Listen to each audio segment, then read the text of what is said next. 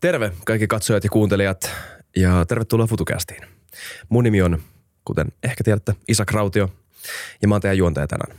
Uh, muistakaa kommentoida, jos tämä jakso herättää teissä ajatuksia. Muistakaa arvostella meidät Spotifyssa ja muistakaa tilata meidän kanavaa, jos tykkäätte meidän sisällöstä ja haluatte nähdä jatkossa lisää. Tämä jakso tuntuu ainakin näin etukäteen vähän erityiseltä, ilman että mä asetan mitään sen suurempia paineita kummallekaan, mutta uh, pakko toivottaa sut erittäin tervetulleeksi puolustusvoimaan entinen komentaari Ari Puheloinen FutuCastiin. Kiitos. Kiitos, että tulit. Öö, oot kirjoittanut kirjan. Olen kirjoittanut muistelmakirjan, joka on tavallaan hybridi siinä mielessä, että tavanomaisten elämänkertaosien lisäksi siinä on myöskin funderauksia nykypäivästä ja ajankohtaisista asioista. Ajattelin sitä tehdessäni, että tänä päivänä, kun moni asia on liikkeessä, niin kansalaiset tarvitsevat tietoa sellaista, joka mä olen yrittänyt nyt kirjoittaa hyvin ymmärrettävällä kielellä ja niinpä siellä on sitten, sitten muun muassa Venäjästä ja venäläisyydestä mm. luku. Siellä on Ukrainan sodasta ja, ja sitten aivan erityisenä omasta mielestäni ää, ajankohtaisena tämä Pohjois-Euroopan strategisen tilanteen muutos nyt, kun Ruotsi ja Suomi ovat liittymässä NATOon. Kyllä. Kaikesta tästä tullaan puhumaan tänään tässä jaksossa ehkä enemmästäkin, mutta tässä on se kirja ää, Sotilas ja työmies. Ari Puheloinen. Tosi hyvä kirja, pakko sanoa. Luin tämän ää, noin puolitoista kertaa. Ää, sen vikan osuuden kaksi mm. kertaa. Aivan oh. loistava ää, läpikäynti. Jos haluaa saada ymmärryksen maailman nykyisestä muuttuneesta geostrategisesta tilanteesta ilman sen suurempia spekulointeja, henkilökohtaisia näkemyksiä siitä, että mi, mihin, mihin ää, no, sun omaa henkilökohtaista analyysiä, niin jos haluaa nähdä semmoisen niin kuin kokonaiskuvan asiasta, niin tämä kirja tarjoaa hyvän sellaisen mun mielestä. Joo, mullahan oli siinä muutama itse tehty rajaus. Yksi oli se, että mä en lähde siinä käsittelemään sitä, miten Suomea pitää puolustaa, mm. koska se kuuluu minun seuraajilleni ja ne asiat voivat ja saavat olla minun puolestani siellä mm. rootelissa. Eli tältä osin niin mä oon keskittynyt kuvaamaan tätä ympäristöä ja sitten johtopäätökset, mitä se merkitsee Suomen kannalta ja niitä saa kukin tehdä sitten kohdaltaan. Mm. Saanko mä kysyä tuosta suoran kysymyksen?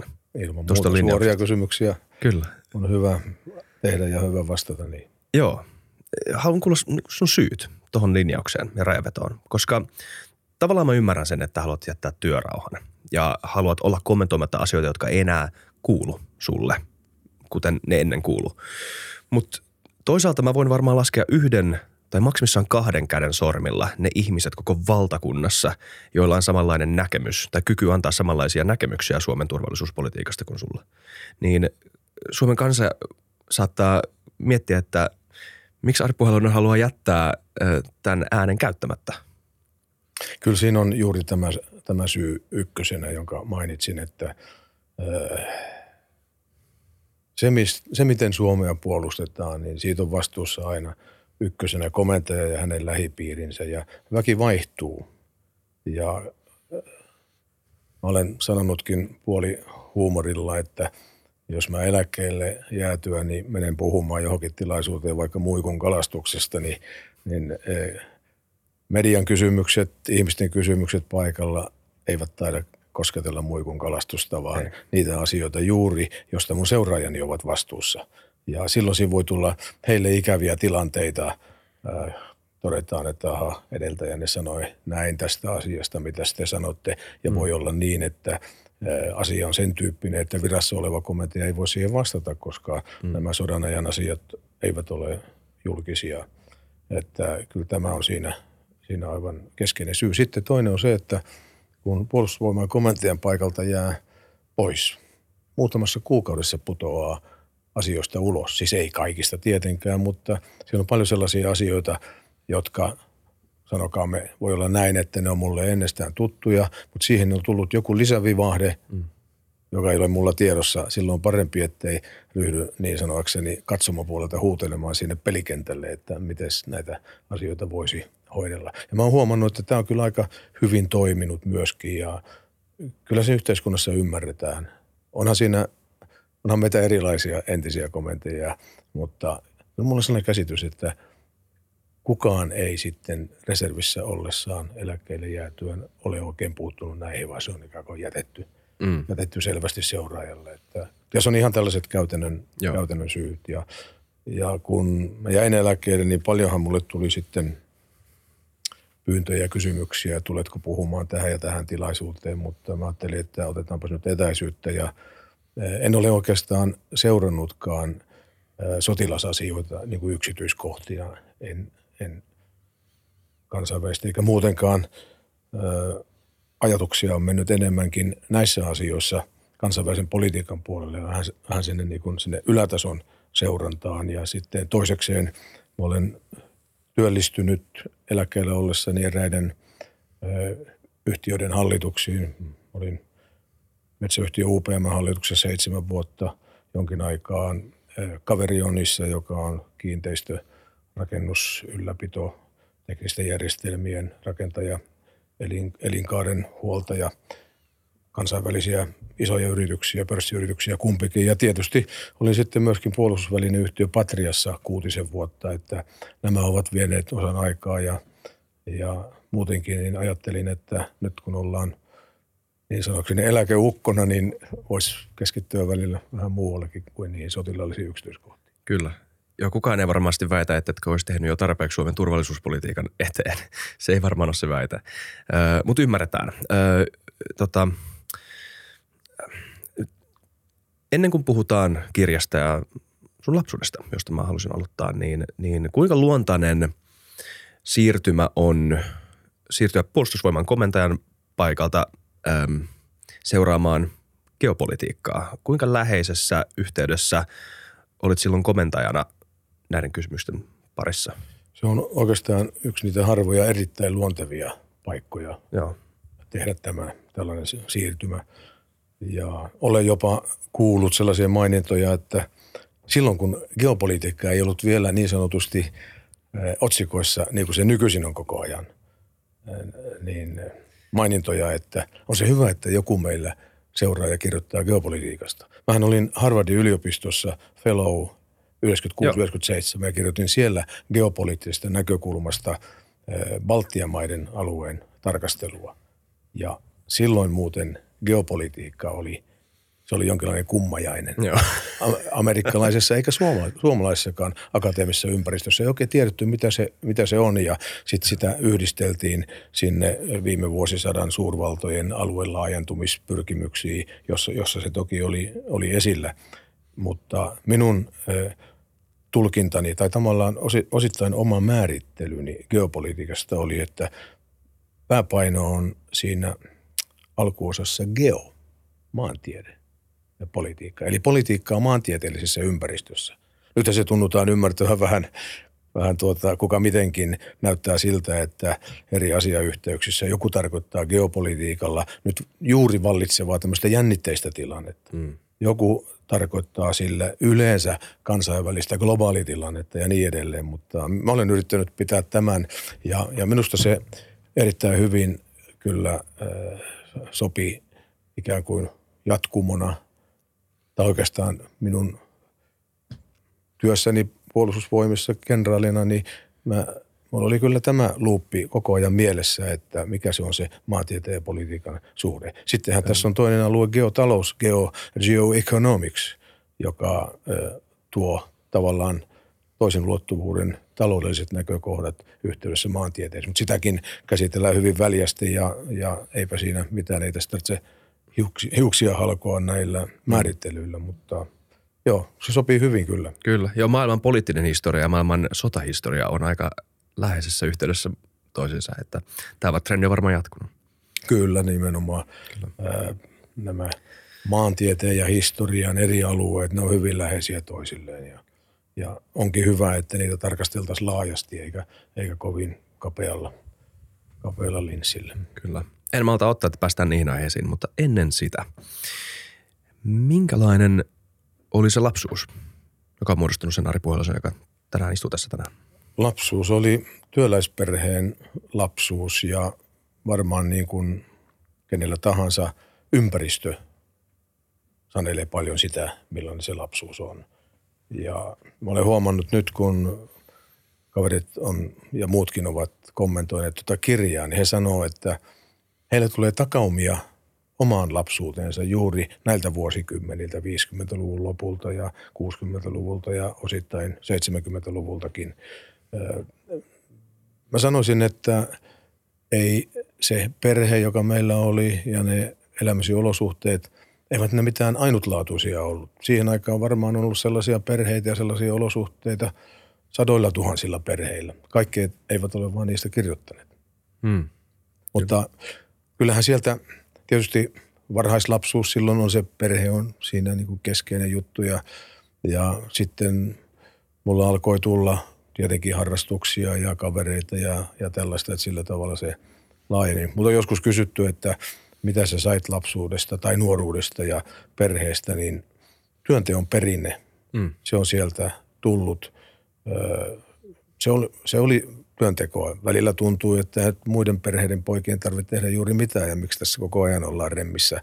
Mutta sieltä se jäi. Mutta toisaalta se on myös luonnekysymys. Meitä on viisi poikaa samasta perheestä ja emme me ole samanlaisia lainkaan. Kaikki ei ollut puolustusvoiman komentajia. No ei, ei, ei ainakaan samaan aikaan ole yritettykään. Että joo se ja sitten – kyllä se sellainen iso perhe ja, ja kun toimeentulo oli, ei nyt sieltä leveimmästä päästä, niin se myöskin tavallaan toi mukanaan omatoimisuuden. Siis piti lähteä itse hmm. liikkeelle, jos, jos, jos halusi jotain.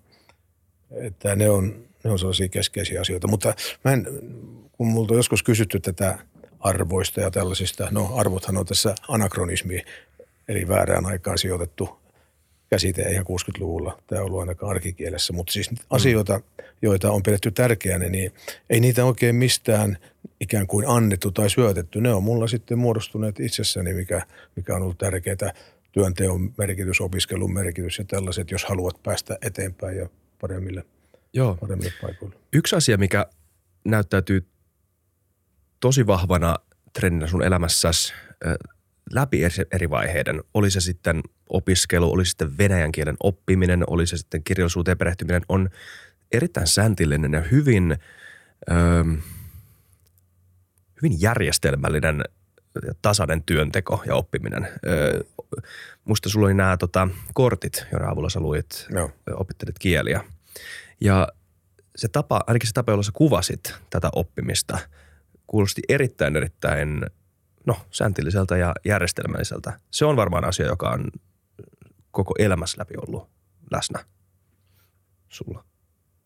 Kyllä varmaan. Mä luulen, että se lähtee päämäärätietoisuudesta. Hmm. Siis, että haluan jotain tehdä, niin kyllä mä sitten rupean aika pian miettimään, että miten sitä kätevimmin tehdään. Ja mä olen huomannut, että tämä on vähän vaarallinen alue, koska tuota, kaikki eivät tykkää siitä, koska mulla on joskus tapana sitten kertoa jollekin, että hei, että jos se niin kuin, tätä vähän kehitettäisiin, se ei ole kaikille ominaista ja, ja mun täytyy olla pikkusen siinä, siinä varovainen, mutta se on ollut varmaan osa tämmöistä luontaista toimintatapaa, että kun jotakin alan jotain uutta asiaa tekemään, niin kyllä mä kohta rupean miettimään, että no onko tämä nyt paras tapa tehdä tätä ja voisiko tämän tehdä jotenkin kätevämmin. Että se on ollut sellainen hmm. luontainen tapa lähteä tietystä päämäärästä ja, ja kun sinne sitten mennään, niin miten sen kätevämmin tekisi. Mun isällä, isälläni oli tapana sanoa joskus vieraille, että meidän Ari, kun päättää aloittaa tekemään jotakin uutta – niin ensimmäiseksi se ostaa sitä käsittelevän kirjan, se lukkoo sen ja sitten se rupeaa sitä tekemään. Että se on varmaan niitä persoonallisuuden piirteitä. Kyllä. Ja moni miettii aina menestyksen salaisuuden ja miten voi, miten voi saavuttaa eri asioita elämässä. Varmaan siihen liittyy monia, monia, monia asioita, mutta se perustavanlaatuisin osa sitä, josta ei varmaan ikinä pääse pois, on se, että asioita pitää tehdä paljon. Niitä simppeleitä toistoja ja pitää ilmaantua paikalle ja pitää jaksaa olla järjestelmällinen ja toistaa säännöllisesti niitä harjoitteita. Kyllä. Siinä ei löydy mitään temppua. Kyllä. Ja kun on lukenut tai muuten seurannut sellaisten henkilöiden elämänkertoja, jotka ovat nyt tulleet laajoihin ja merkittäviinkin asemiin, vaikkapa bisnesmaailmassa tai politiikassa. Ne kaikki on tehneet tavattoman paljon töitä. Mm. Ja sellainen käsitys, että ikään kuin jotenkin kevyesti päästäisiin niille paikoille, niin voihan se olla mahdollista hyvin lahjakkailla ihmisillä, mutta me tavalliset, tavalliset niin saamme kyllä tehdä sen eteen työtä. Kyllä. Kirjallisuus oli iso osa sun lapsuutta. Öö, minkälainen rooli sillä oli? Mitä kirjallisuus merkitsi sulle? Tänä päivänä, kun nuoret siirtyvät toiseen todellisuuteen ja toiseen maailmaan tietokonepeleillä, niin minä siirryin sinne kirjoja lukemalla.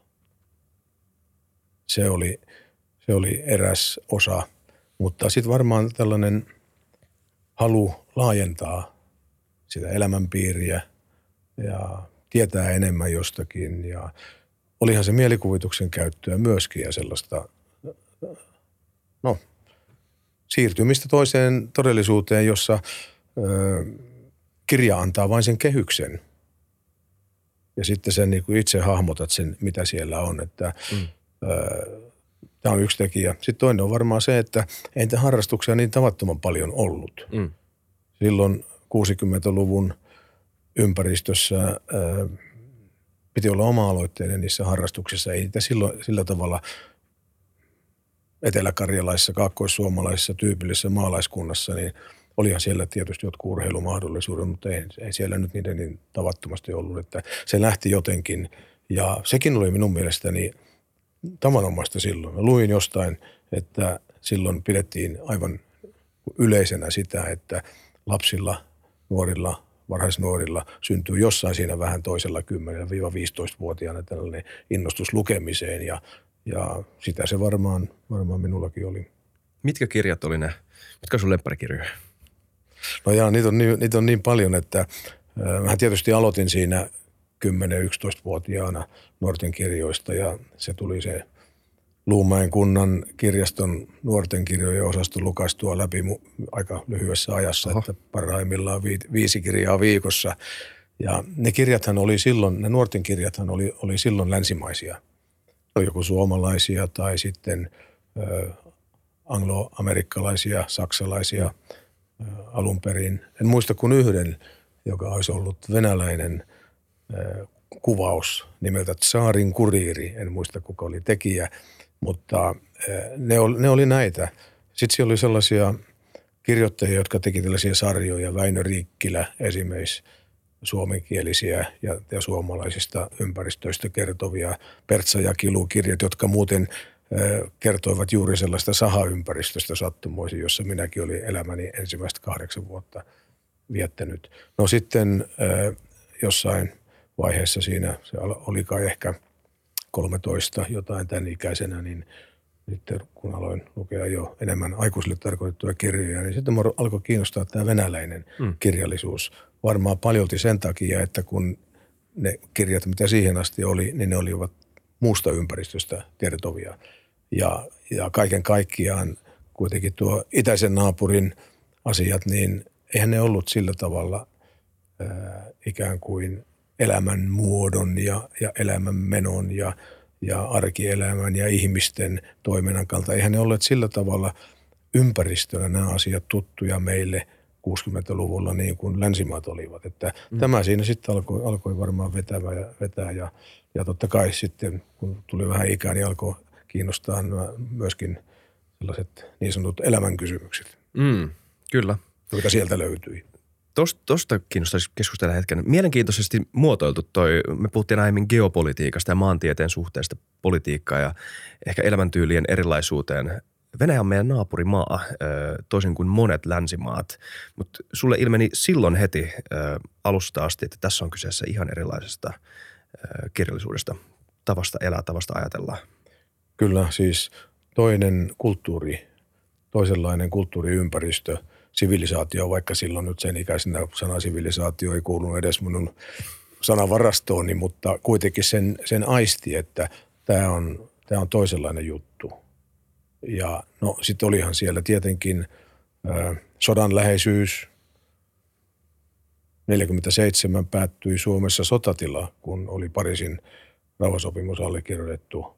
Nyt jos katsoo 13 vuotta taaksepäin, silloin olisi ollut vielä sotatila. Mm. Eli se, mitä tarinoissa tuli sieltä sota-ajoista, niin kyllähän sekin oli sellainen osa suomalaisten kuvaa venäläisyydestä. Ja sitten nyt ei tarvitse puhua Neuvostoliitosta valtiona, vaan nimenomaan venäläisyydestä. Että tällaiset tekijät siellä varmaan sitten vetivät, vetivät mukana. Mm. Tämä, ei pelkästään, tämä kysymys ei pelkästään liity sun nuoruuteen, vaan ylipäätään siihen ymmärrykseen, minkä sä oot – kartoittanut venäläisistä tai venäläisyydestä, Venäjän kulttuurista, venäläistä kirjallisuudesta. Paljon puhutaan, Dostojevski puhuu paljon venäläistä sielusta ja sen erityisyydestä. Niin mikä tämä sielu on sun käsityksen mukaan? No jos me ajattelemme sitä sielua siltä kannalta, että miten se ilmenee venäläisen ihmisen toiminnassa ja, ja ajattelussa, niin, niin tiivisti sanottuna venäläinen on – vieraanvarainen, tunteikas, suuripiirteinen ja jossain määrin venäläiset ovat fatalisteja, eli kohtalon uskoisia tai kohtalon uskovia. Se ei, mun ymmärtääkseni se kuva, mitä mä olen saanut sieltä, niin se ei ihmisillä konkretisoidu tämmöisenä ajatuksena kohtalosta tai käsitteenäkään kohtalosta, vaan mä luulen, että siinä on takana se, että – siinä maassa puolitoista tuhatta vuotta on ollut aina johtajavaltainen hallinto ja johtaminen, yleensäkin yhteiskunnassa toiminnat ovat olleet johtajavaltaisia. Maan johtaminen jopa itsevaltaista, jossain vaiheessa jopa diktatuuria. Niin nämä ovat ehkä luoneet sellaisen tilanteen, että tavallinen kansalainen ei oikein voi vaikuttaa siihen, että mitä tässä mun ympäristössä on. Siellä on vain jossain ylhäällä päätetään, mitä tehdään ja minun pitää vain siihen, siihen mukautua. Tässä on yhtenä tekijänä, jota jossain vaiheessa, kun kirjoitin tota, niin totesin, että olenko mä ehkä liikaakin korostanut sitä, että siinä yhteiskunnassa on aina ollut vain kaksi kerrosta. Siellä on se yläluokka, hallitseva luokka ja muut. Ja muut ovat saaneet totuttautua siihen, että niitä, niitä päätöksiä syntyy jossain. Ja tämä on ehkä tehnyt sellaisen ikään kuin äh, kohtalon tapaisen suhtautumisen. Ja se myöskin varmaan vaikuttaa siihen, että venäläiset ovat aika hyviä mukautumaan olosuhteiden muutoksiin, koska siihen on vaan, siinä sen kanssa on vain elettävä. Mutta toisaalta vaikka venäläiset tällä tavalla tuttuun ja turvalliseen mukautuvat, niin he ovat kuitenkin sitten uusiin ympäristöihin suhtautumisessa aika konservatiivisia ja varovaisiakin. Sitten venäläiset itsekin ovat sanoneet, että meillä on taipumusta mennä ei pelkästään tunneasioissa, vaan myöskin asiakysymyksissä helposti laidasta laitetaan. Ja sitten jos ongelmia ryhdytään ratkomaan, niin yritetään ratkoa kaikki kerralla pois päiväjärjestyksestä. Ja kun se useinkaan ei onnistu, niin sitten se alkaa se muutoksen into, into vähän niin kuin vähetä ja todetaan sitten, että kyllähän me tässä hyvää yritimme, mutta tämmöistä tästä tuli. Ja, ja usein se henki on vähän siinä itsekriittisyyttä taitaa niin kuin puuttua ja todetaan vaan, että meillä nyt oli huonot johtajat tällä kertaa ja – sitten hyvin toiveikkaasti taas suhtaudutaan uusiin johtajiin ja ehkä liiankin helposti sitten siirretään syrjään kaikki se, mikä oli aikaisempien johtajien työtä. Mutta tässäkin mä oletan, että tämä johtuu siitä itsevaltaisesta valtion johtamistavasta, koska silloin ei oikeastaan muut ajatukset eivät pääse esiin. Ja ainoa tapa vaihtaa suuntaa on se, kun tulee uudet johtajat, silloin tehdään joku reivaus – ja uusi johtaja helposti sitten peruttaa entisen aikaisemman tekemiä päätöksiä ja ratkaisuja ja tekee omia muutoksia. Ja tällä tavalla se yhteiskunnan kehitys, niin se on vähän tällaista aaltoliikettä eikä oikein niin tehokasta niin kuin se voisi, voisi olla. Tätä voi verrata meidän länsimaiseen pitkään historialliseen perinteeseen ja historian käsityksen siitä, että me kaikki yhdessä luomme paremman tulevaisuuden meille. Ja historia seuraa ikään kuin tämmöistä edistystä, puhutaan historiallisesta edistyksestä, mutta tämä ei ole siis ollenkaan sisäistetty. Se, se, on, se on toisen tyyppinen se yhteiskunnan Joo. rakenne ja tämä johtamistapa. Kyllä mä aika lailla sen niin kuin fokusoin Joo. siihen, että, että siellä, ei ole, siellä ei ole sellaista keskustelun perinnettä, siellä ei ole myöskään tällaista ää, uudistamisen perinnettä, vaan se on, se on aina niin kuin jotenkin – se on ollut rajallista, miten ihmiset voivat tuoda ajatuksiaan esille, erityisesti ollessaan kriittisiä hallintoa kohtaan. Joo. Onhan venäläiset, täytyy tuohon vielä tähän kysymykseen venäläistä sielusta lisätä, että venäläiset ovat erinomaisen huumorintajusta mm. väkeä ja kyllä vitsejä veistellään hallinnosta ja kirjassakin on muutamia esimerkkejä tästä, miten, miten tämä toimii siellä. Se on ehkä myös joku varaventtiili Kyllä. Missään, mutta, anteeksi, niin, Mutta en mä sano, että venäläisten elämä olisi mitenkään ankeaa, vaikka se toisenlaista on siis suhteessa heidän odotuksiinsa ja siihen, mihin he ovat tottuneet. He ovat, he ovat mukautuvia, vaikka isoja elintasoeroja voi olla länsimaihin, niin siinä pitää aina muistaa, että he katsovat sitä – omaa elämäänsä omalta kannaltaan, oman historiallisen kokemuksensa ja kulttuurinsa ja ynnä muun tällaisen elämänmuotonsa näkökulmasta. Ja meillä on taas toisenlainen, niin kuin hekin katsovat toisella tavalla länsimaista. Mm. Yksi piirre kans, mikä esiintyy sun kirjassa ähm, ja on, vaikuttaa aika ominaiselta ajattelutavan erolta, ähm, joka kuitenkin ei välttämättä ole niin yksiselitteinen raja, vaan tämä monimutkaisempi tämä, että miten me nähdään tämä kysymys. Ja kysymys on laista ja vallasta ja voimankäytöstä. Se, missä meidän yhteiskunta rakentuu ajatukselle siitä, että meillä on yhteinen käsitys siitä, mikä laki on, miten lakeja säädetään, miten lait toimii ja mikä se perusajatus lain ja järjestyksen takana on. Meillä on kaikki, meillä on mahdollisuus äänestää näistä laeista ja me noudataan niitä. Ja ne pätee ihan kaikille. Ne pätee aina tota, työväenluokasta, keskiluokasta, mm. yläluokasta johtajiin. Mm. Kaikki tasavertaisesti. Ö, Venäjällä pohjimmiltaan valta on se, joka määrittää, mikä laki on. Laki ei rajoita vallankäyttöä samalla tavalla. Ja jos mä olisin venäläinen, niin mä voisin hyvin sanoa, että kyllä tämä sama pätee teillä Euroopassa. Teillä on vaan tämmöinen illuusio. Teillä on vaan tämmöinen – harrakäistys siitä, että teidän yhteisymmärrys on niin vahva, ettei sitä voi murtaa. Mutta kyllä se voi murtaa voimalla. Aivan. Kyllä tietysti näin, näin voidaan ajatella ja näin venäläiset monissa kysymyksissä he vertaavat länsimaita ja omaa käytäntöä varsinkin silloin, jos venäläisiä on kritisoitu. Tämä näkyy siellä myöskin valtiojohdon toiminnassa ja heidän lausunnoissaan hyvin usein toistuu itsekin tekevät näin. Muun muassa Venäjän presidentti hmm. käyttää tällaisia ilmaisuja silloin tällöin. Tässäkin saattaa olla, että vedän mutkia liikaa suoraksi, mutta tämä suhtautuminen lakiin, niin mä linkitän sen siihen itsevaltaiseen hallintotapaan. Ja paitsi, että siellä on tämä rakenteellinen ero, että siellä ei ole sitä keskiluokkaa, niin siihen järjestelmään on, tähän itsevaltaisuuteen kuuluu autoritaarinen oikeuskäsitys, joka pitää sisällään sen, että johto, valtiojohto voi puuttua oikeuden soveltamiseen. Ja tämä on yhteydessä myöskin sellaiseen eroavuuteen, jota vallankäytössä, jota Venäjällä ei oikein taideta ymmärtää, ei aina edes valtiojohdossa länsimaiden toiminnassa – että meillähän on demokraattisissa maissa viranomaisilla toimivaltaa. Ja siihen venäläis-itämaiseen tapaan on kuulunut se, että valtiojohto voi ottaa minkä tahansa asian käsiteltäväkseen. Ja meillä taas on toimivaltaisia viranomaisia, jotka soveltavat lakia ja käyttävät sitä ja tekevät päätöksiä ja ratkaisuja ilman, että politiikka sotkeutuu siihen. Kyllä vielä tähän eroavuuteen laissa, niin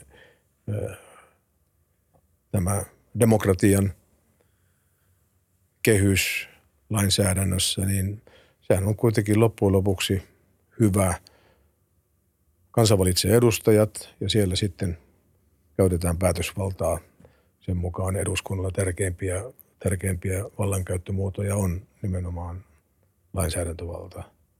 Ja tuossa venäläisessä tavassa, niin silloin on tyypillistä se, että lakia kaiken kaikkiaan pidetään vähän tämmöisenä ohjeistuksen tyyppisenä. Joo. Ja jos sitä kierretään, niin joskus se voi olla jopa, saattaa olla niin kuin tavoiteltavaa, että kun tässä kerran tämmöinen mahdollisuus on, niin käytetäänpä tätä hyväksi. Kyllä, joo. Entä sitten venäjän kielen oppiminen? Öö, mä en oikein tiedä, miten tämän muotoilisi paremmin, mutta, mutta kielen oppiminen ylipäätään antaa yllättävän ison ikkunan siihen, miten ihmiset ajattelee. Se, miten kieltä käytetään, se, mitä sanat tarkoittaa suhteessa joku toisen kielen samoihin sanoihin mm. ja, ja näin. Niin mit, mitä, mitä venäjän kielen oppiminen opetti sulle? Joo, siinä on todellakin tämä ihan selvä lingvistinen iso ero, että sanat ja käsitteet ovat enemmän sidottuja juuri tiettyyn asiaan. Niillä ei ole semmoista laajaa merkitystä. Mm. Mä olen käyttänyt joskus esimerkkinä sitä, että esimerkiksi sähkökytkimillä niillä voi olla erilaisia nimiä johtuen siitä, että millä, minkä tyyppinen se kytkin on fyysiseltä rakenteeltaan. Ja sitten jos sä käytät väärää, niin se niin kun sitä, sitä ei... Kukaan ei ymmärrä. Sitä ei ymmärretä tai ainakin se aiheuttaa hämmennystä. Ja tämä tulee esille myös, myös länsimaisessa tiedonvälityksessä, mm. että, että hyvin yksioikoisesti jostain sanakirjasta löydetään joku sana ja sitten se käännetään suoraan. Muistanpa tällaisen, tällaisen tapauksen 80-luvun loppupuolelta, jolloin Neuvostoliitto ilmoitti, että ne poistivat jonkun ohjuspatteriston kuolasta. Division on patteristo. Ja se käännettiin Suomeen divisioona. Niin. Divisio on divisioona ja division on patteristo. Siis tämän tyyppistä sekannusta voi, voi siitä syntyä. Mutta samallahan tietysti tämä on tavallaan kielen rikkautta, tuskinpa nyt näissä kytkin asioissa, mutta, mutta niin kuin immateriaalisella puolella niin asioita voidaan ilmaista kovin monella tapaa. Ja sitten venäjän kieltä voidaan käyttää aika lailla myöskin luovasti liittämällä esimerkiksi verbeihin erilaisia etuliitteitä. Vaikkapa kun joku koputtaa ovelle, niin, niin se voit sieltä sisältä huutaa oikeastaan kolme eri vaihtoehtoa eh, tai kolme eri vaihetta siitä, että, että tulkaapa sisälle. Ensimmäinen, että ryhtykää tulemaan sisälle ja sitten seuraava, että tulkaa ihan tänne asti ja kolmasta käykää peremmälle. Ja niissä on kaikissa sama verbi, mutta eri etuliite. Okei. Okay. Tarkoittaako se jotain, painotetaanko niissä jotain eri asiaa tai sanotaanko sitä, että äidille sanotaan noin ja kaverille sanotaan noin ja postelionille sanotaan? No sitäkin on totta kai, mutta tämä on ihan tämmöinen lingvistinen niin pohja, että, että panemalla siihen eri etuliitteen se voi tarkoittaa eri vaiheita. Vaikeutenahan siellä on se, että verbeillä on kaksi aspektia. Se, että teetkö sä jotain vain suorittaen sitä vai teetkö se loppuun asti. Tosin onhan meillä suomen, suomen kielessäkin partitiivirakenne – juon kahvia tai juon kahvin, mm. mutta Venäjällä se ilmaistaan verbimuodolla. Siinä on eri verbimuoto, joka on joskus vain pikku ero, mutta joskus isokin. Kyllä, okei. Okay. Jännä. Mi- miten, minkälainen kieli, Venäjä on ainoa kieli, jota puhut, myös suomea, englantia, ruotsia. Minkälainen kieli Venäjä on verrattuna näihin muihin kieliin? Onko se, se on, ominaista? Se on kieliopiltaan vaikeampi. Joo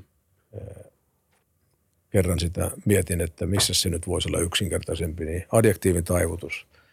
Näin. Siinä ollaan niin kuin samoilla, samoilla linjoilla. Mutta sen sijaan päinvastoin kun luullaan, että kirjainten oppiminen on joku isokin ongelma, ei se ole. Ne oppii aika nopeasti ja sanotaan, että no siellä on erilaiset kirjaimetkin. No, on englanninkielessä erilaiset kirjaimet, tosin kirjoitettuna samalla tavalla, mutta äännettynä aivan eri tavalla. Että minä opin ne Venäjän kirjaimet sillä tavalla, että kadettikoulussa oppitunneilla mä kirjoitin suomenkielisiä muistiinpanoja käyttämällä venäläisiä kirjaimia, joten eipä siinä sitten pitkään tarvinnut, kun, kun ne oppi. Muun muassa tuommoisiin temppuihin mä viittasin silloin, kun mä puhuin siitä, että jos haluaa oppia jotain, niin keksit aina määr, järjestelmälliset keinot ja määrätietoiset keinot päästä sinne. No joo, siinä on kyse siitä, että miten mä teen tämän asian itselleni helpommaksi. Joo. Siitähän on kyse. Eli jotenkin pohjimmaisesti myös semmoinen fiksusta laiskuudesta. Nimenomaan, nimenomaan. Siis, jos, jos voit tehdä asialle jotain, että sä pääset tiettyyn päämäärään vähemmällä vaivalla, niin antaa mennä. Kyllä. Öm, sun uraan kuuluu myö, myös öm, opinnot Venäjällä, jossa pääsit siis tutustumaan ihan oikeasti maahan. Ja heidän sotilastaktiikkaan. Voitko kertoa vähän sun Venäjän päivistä? Mikä johti sut alun perin sinne? Suomesta on lähetetty tuonne itänaapuriin tällaisia pienehköjä upseeriryhmiä silloin tällöin. Mä luulen, että kaiken kaikkiaan, kun tämä alkoi 70-luvun alussa, niin taitaa olla suuruusluokkaa noin 25 upseeria, jotka ovat, ovat siellä Neuvostoliitossa tai Venäjällä olleet sotakouluissa. Ja se on meidän kannalta ollut sellaista perehtymistä itänaapurin sotilasasioihin – ja erittäin hyödyllistä. Sieltähän ei ole koskaan ollut Suomessa upseereita opiskelemassa. Ja sen lisäksi, kun sinne on menty jollekin jonkun tasoiselle kurssille, niin näillä upseereilla on ollut vastaava koulutus myöskin jo Suomen puolustusvoimissa takanaan. Ja tämähän oli sellainen, nämä kaikki ollut sellaisia, että niihin ei tietääkseni ole hakeuduttu, vaan puolustusvoimissa on on tiedetty venäjän kielen taitoiset upseerit, niin sieltä on sopivassa uravaiheessa olevia katsottu ja kysytty, oletko halukas lähtemään. Näinhän se meni silloin minunkin kohdalla. Meitä oli neljän upseeriryhmä, kaksi yliluutnanttia ja kaksi kapteenia. Tarkoitus oli, ja näin tehtiinkin, opiskella pataljon komentajaksi ja meillä kaikilla oli Suomen puolustusvoimissa sodan ja pataljon komentaja koulutus takanamme – ja ei siinä sen ihmeempää ollut. Multa kysyttiin, että oliko se halukas lähteä, no, mutta mikäpä siinä lähdetään pois. Ja se oli sellainen noin viiden kuukauden kurssi, jonka isoa antia oli, oli todellakin tämä näin, että pääsi perehtymään siihen, että miten ne nyt miettivät näitä ja toteuttavat näitä samoja asioita, mitä mekin teemme täällä ja mitä kaikki, kaikki maiden armeijossa tehdään. Mm. Miten se organisaatio erosi puolustusvoimista siihen aikaan? Varmaan aika monella tavalla. Ase, asevoimien kokonaisorganisaatio, tietysti se oli suurvallan, suurvallan organisaatiot, jossa, jossa eri puolustushaarat ovat, ovat isoja ja, ja, ja näin. Sitten tällaisessa sotilaskoulutuksessa, niin siellähän aina käytetään tiettyjä joukkojen kokoonpano-organisaatioita ja joskus musta tuntuu, että ne ovat saaneet vähän liikaakin painoarvoa – eri yhteyksissä ne organisaatioiden yksityiskohdat. Se on oikeastaan, se on loppujen lopuksi vain sellainen kehys. Käytetään nyt koulutuksessa tällaista organisaatiota, jossa on ne peruselementit, joita tarvitaan. Ja ne voivat olla jossain toisenlaisia ja, ja kyseisen maan asevoimissakin ne saattavat olla joissa, joillakin ulkomailla sitten erilaisia. Et oleellisinta oli se, että niiden joukkojen käyttötavoista pääsi perille ja pääsi mm. näkemään, mitä se, mitä se on. Eli tavallaan harjoitusorganisaatiota. Mutta suurvallassahan, kun siellä kehitetään asevoimien toimintaa, aseteknologiaa, asejärjestelmiä ja kaikkea, mitä sinne liittyy, niin siellä on sotatieteellinen lähestymistapa. Mm. Ja näin Neuvostoliitossakin ja, ja varmasti vielä edelleen Venäjälläkin – ja siihen kuuluu aivan oleellisena seikkana se, että oli selvät matemaattiset perusteet tietyille asioille. Mm. Esimerkiksi vaikkapa nyt pataljoonan varustus ja kokoonpano oli muodostettu sellaiseksi, että sillä voidaan tuhota tai lamauttaa tai lyödä Naton pataljoona hmm. tai komppania. Ja sitten siellä oli laskettu Sie- siellä on tämän verran panssaritorjunta-aseita tai jotain muuta meillä ja vaunuja tämän verran. Meillä pitää olla ton verran, että se tehtävä kyetään toteuttamaan. Ja esimerkkinä tästä ö, matemaattisesta lähestymistavasta oli erilaiset panssaritorjunta-aseiden kertoimet. Jos tässä neuvostoliittolaisessa organisaatiossa vaikkapa kevyellä singolla oli tarkoitus tuhota taistelupanssarivaunu, niin siihen tarvittiin kolmen singon tuli vähintään – tai sitten viiden singon tuli, jos ei oltu kaivautuneissa asemissa. Panssaritorjunta ohjuksille samantyyppiset kertoimet. Näitä saattoi patallion komentaja käyttää sellaisena karkeina mitoitusperusteena joissakin, varsinkin puolustustaistelussa. Ja tämä perustuu pätevään sotatieteeseen, ihan siis perusteltuun, kyllä, perusteltuun laskeminen. Kyllä, Joo, kyllä. kyllä. Ja meillä taas, jos tätä vertaa, niin meillä on aina puolustusvoimia pidetty sellaisessa kunnossa, minkä rahoitus on mahdollistanut näin pelkistään sanottuna.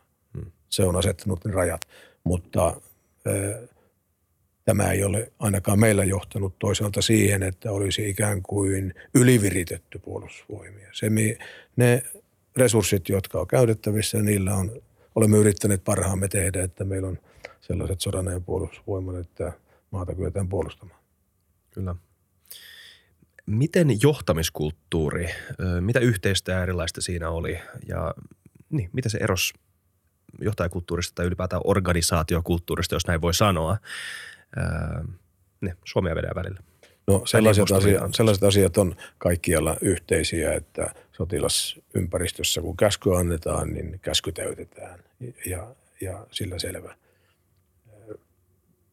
Ehkä isoin, isoin johtamiskulttuurin ero on siinä, että venäläisessä organisaatiossa – sun alaisilla komentajilla, johtajilla, päälliköillä, niillä on vähemmän itsenäisyyttä ja, ja ö, toimivaltaa kuin venäläisissä. Tyypillinen tilanne tässä on se, että silloin kun esimerkiksi komentaja tekee jonkun keskeisen päätöksen, vaikkapa nyt, että miten hän järjestää pataljoonan hyökkäyksen, niin hänen pitää tähän, tähän isoon päätökseen saada esimieltä hyväksyntä olen ajatellut tehdä näin, sopiiko näin.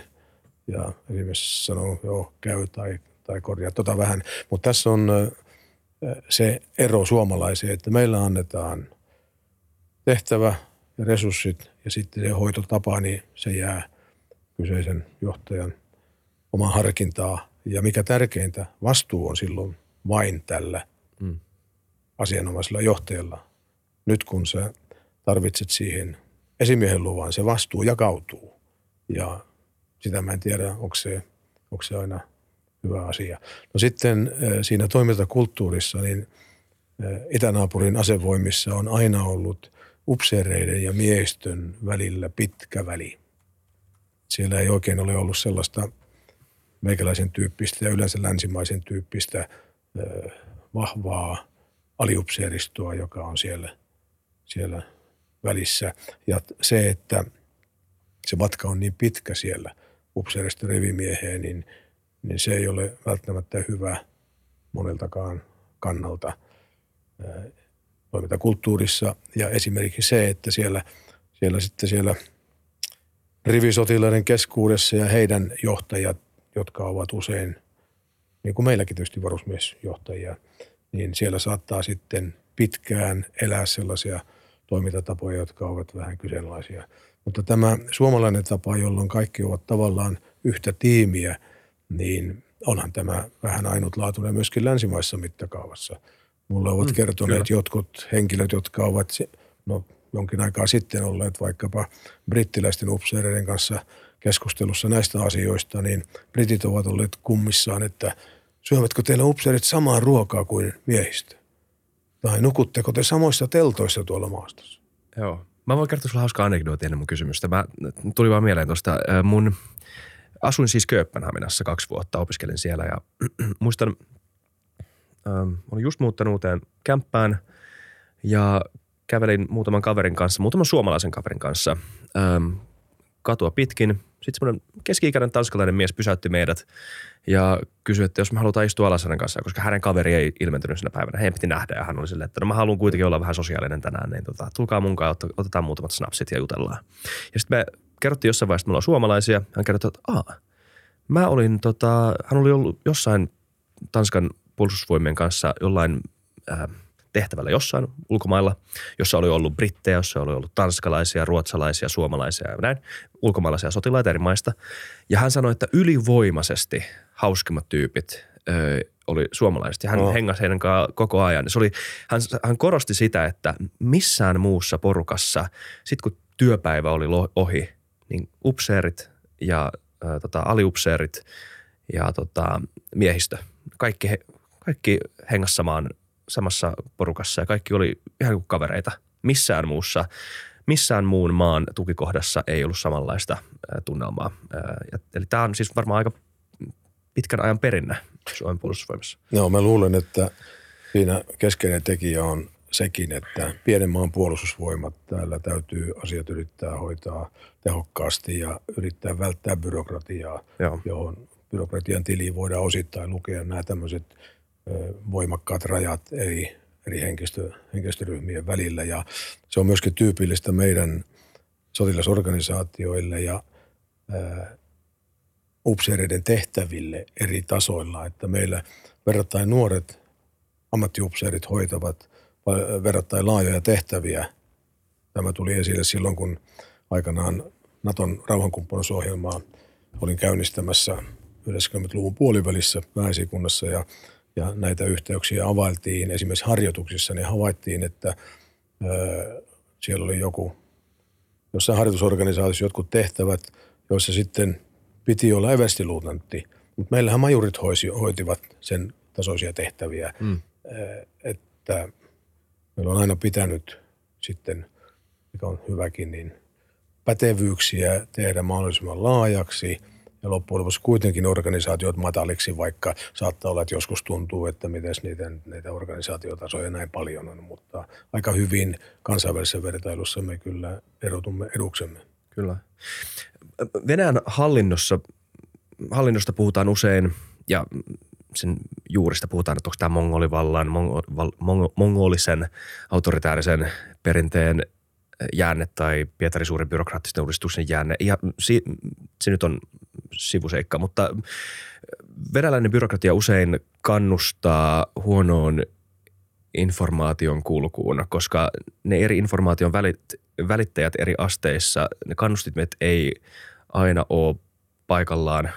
Anteeksi, mä aloitan talous uudestaan. Siis jos, jos välittää viestin itseään ylemmälle, niin ei ole aina suoria kannustimia kertoa puhtaat faktat, laittaa täydet faktat tiskiin, koska se saattaa vaikuttaa sun omaan asemaan siinä organisaatiossa. Sä et ikinä halua olla se huonojen uutisten ää, tota, kertoja, koska on aina riski, että sä joudut siinä organisaatiossa syntipukiksi.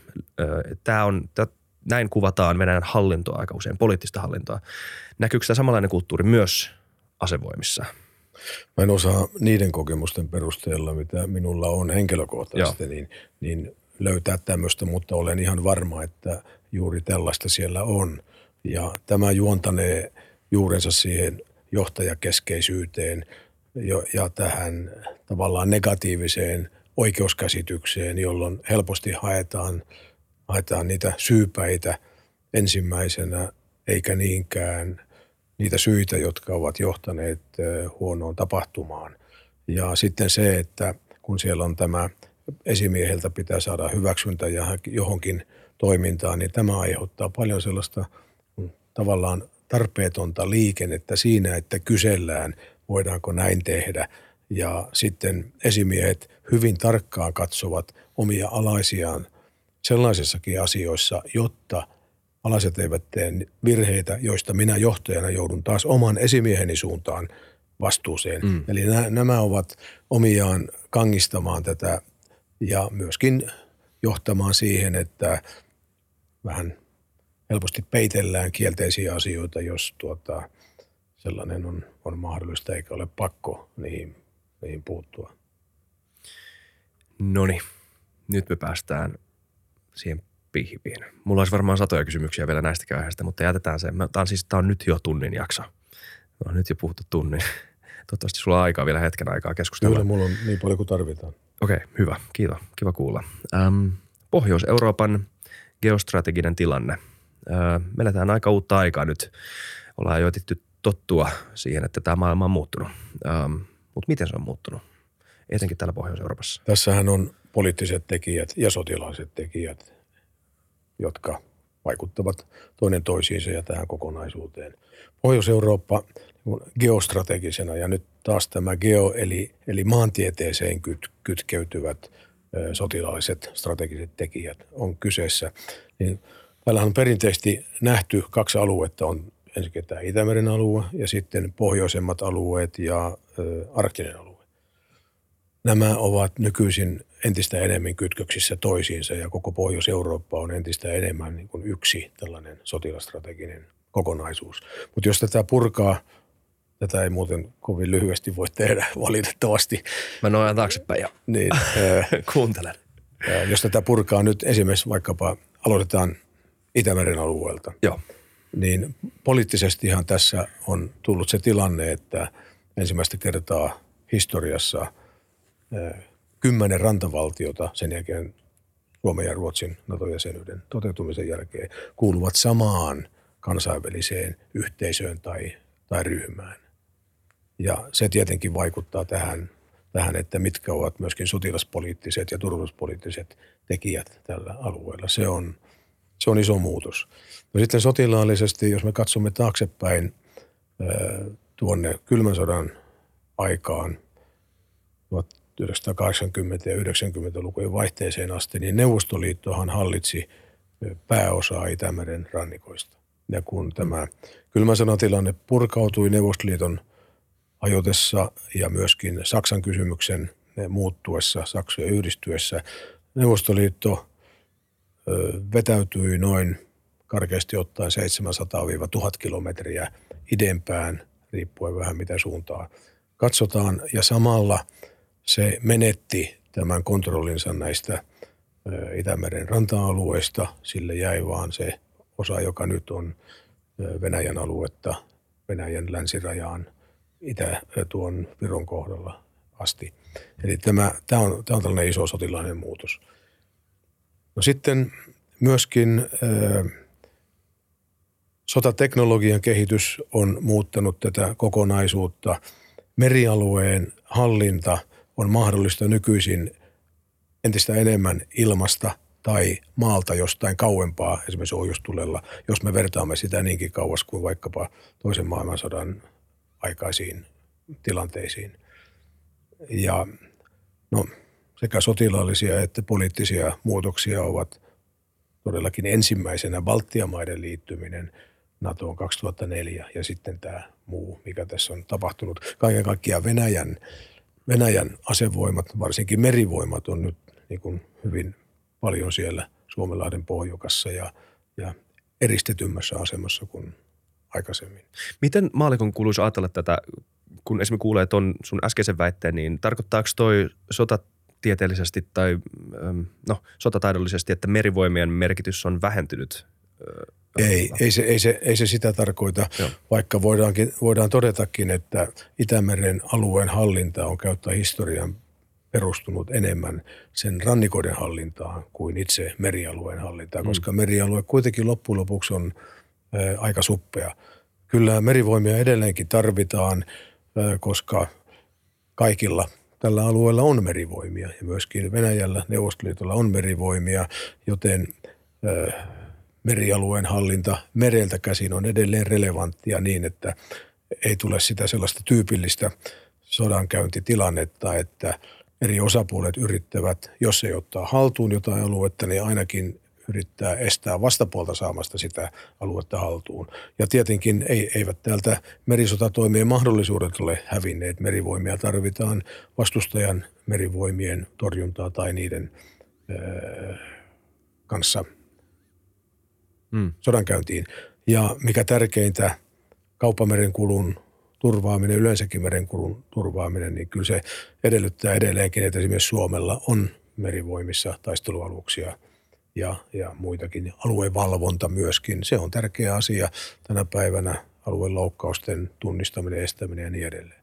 No, tämä oli tämä Itämeri, Itämeren piirteet. Joo. Jos jatkan tästä vielä sinne pohjoisemmaksi, niin Joo. Koska kukaan Nyt, ei ikinä ajattele arktista aluetta muuten, mutta se on erittäin tärkeää. Kyllä, koska siellä siis taloudelliset arvot ovat kasvussa ja, ja sitä, sitä myötä poliittiset ja, ja myöskin sotilaalliset muistakin syistä johtuen.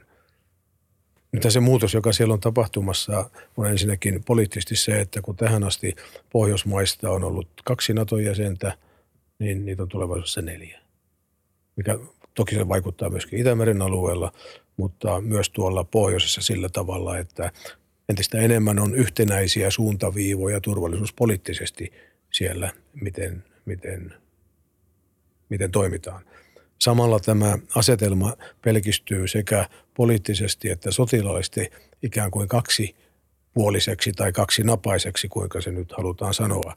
Siellä on Venäjä ja siellä on sitten NATO, kun tähän asti on ollut Venäjä, Ruotsi, Suomi, Norja tietenkin Naton kautta ja Tanskakin tietysti Grönlannin hallinnan, hallinnan vuoksi. Eli nämä, nämä ovat, ovat näitä turvallisuus- ja sotilaspoliittisia muutamia muutostekijöitä. No sotilaallisesti ö, isompia muutoksia on se, että kun meillä on tähän asti esimerkiksi Suomen, Ruotsin ja Norjan osalta alueen puolustamiseen liittyvät toiminnot perustuneet yhteistyöhön. NATO-jäsenä nämä puolustussuunnitelmat voidaan yhdistää, jolloin se on aivan toisenlainen puolustettava kokonaisuus kuin että jos, jos siinä on joku muu järjestely. No mitä sitten Venäjän puolelta, niin poliittisesti minusta on tärkeää huomata se, että kun Venäjä katsoo NATOa sillä mielellä, että NATO on Yhdysvaltojen politiikan teon väline Yhdysvaltojen käsissä ja sieltä tulee päämäärät. Tämä on venäläinen näkemys. Niin Venäjä katsoo myöskin Naton jäsenmaita tämän luupin läpi. Ja niin se tulee todennäköisesti tarkastelemaan Suomeakin Yhdysvaltojen politiikkansa luupin läpi. Mm. Mitä sitten Venäjän puolella tapahtuu sotilaallisesti, niin jos me ajattelemme, että täällä lännen suunnalla Venäjällä on kolme tärkeää sotilastrategista kohdetta. Moskova, Pietari ja tämä Kuola, johon tukeutuvat sen tärkeimmät mannerten väliset eh, ohjussukellusveneet, ydinsukellusveneet, niin Moskova ja Pietari, ne ovat tärkeitä puolustettavia kohteita – ja niiden suunnalla ei oikeastaan tässä nyt tapahdu muutosta, paitsi tietysti Pietarilla tämä merellinen muutos, josta mainitsin. Mutta suurin muutos tässä tapahtuu kuolen kohdalla, mm. jolloin vaikka Norja NATO-maana on ollut siellä lähellä, nyt Ruotsi ja Suomi NATO-jäsennä tulevat entistä lähemmäksi kuolen aluetta. Joten minun arvioni, sillä ei ole vielä mitään faktoja, mutta arvio on se, että kuolan suhteellinen merkitys Venäjän katsannossa tulee kasvamaan tämän seurauksena. Ja joukkojen valmiutta kuolessa tullaan kehittämään, ehkä joukkoja lisäämään. Mä luulen, että siellä aivan erityisesti ilmapuolustus ja ohjuspuolustus ovat ne, joihin tullaan paneutumaan. Mutta myös varmaan maavoimien kohdalla on mahdollista, että näitä yksiköitä, joita siellä on, niin niitä vahvennetaan. Voidaan esimerkiksi kasvattaa prikaateja divisiooniksi – näin on ollut muuten Neuvostoliiton aikana. Mm. Siellä oli divisioonia.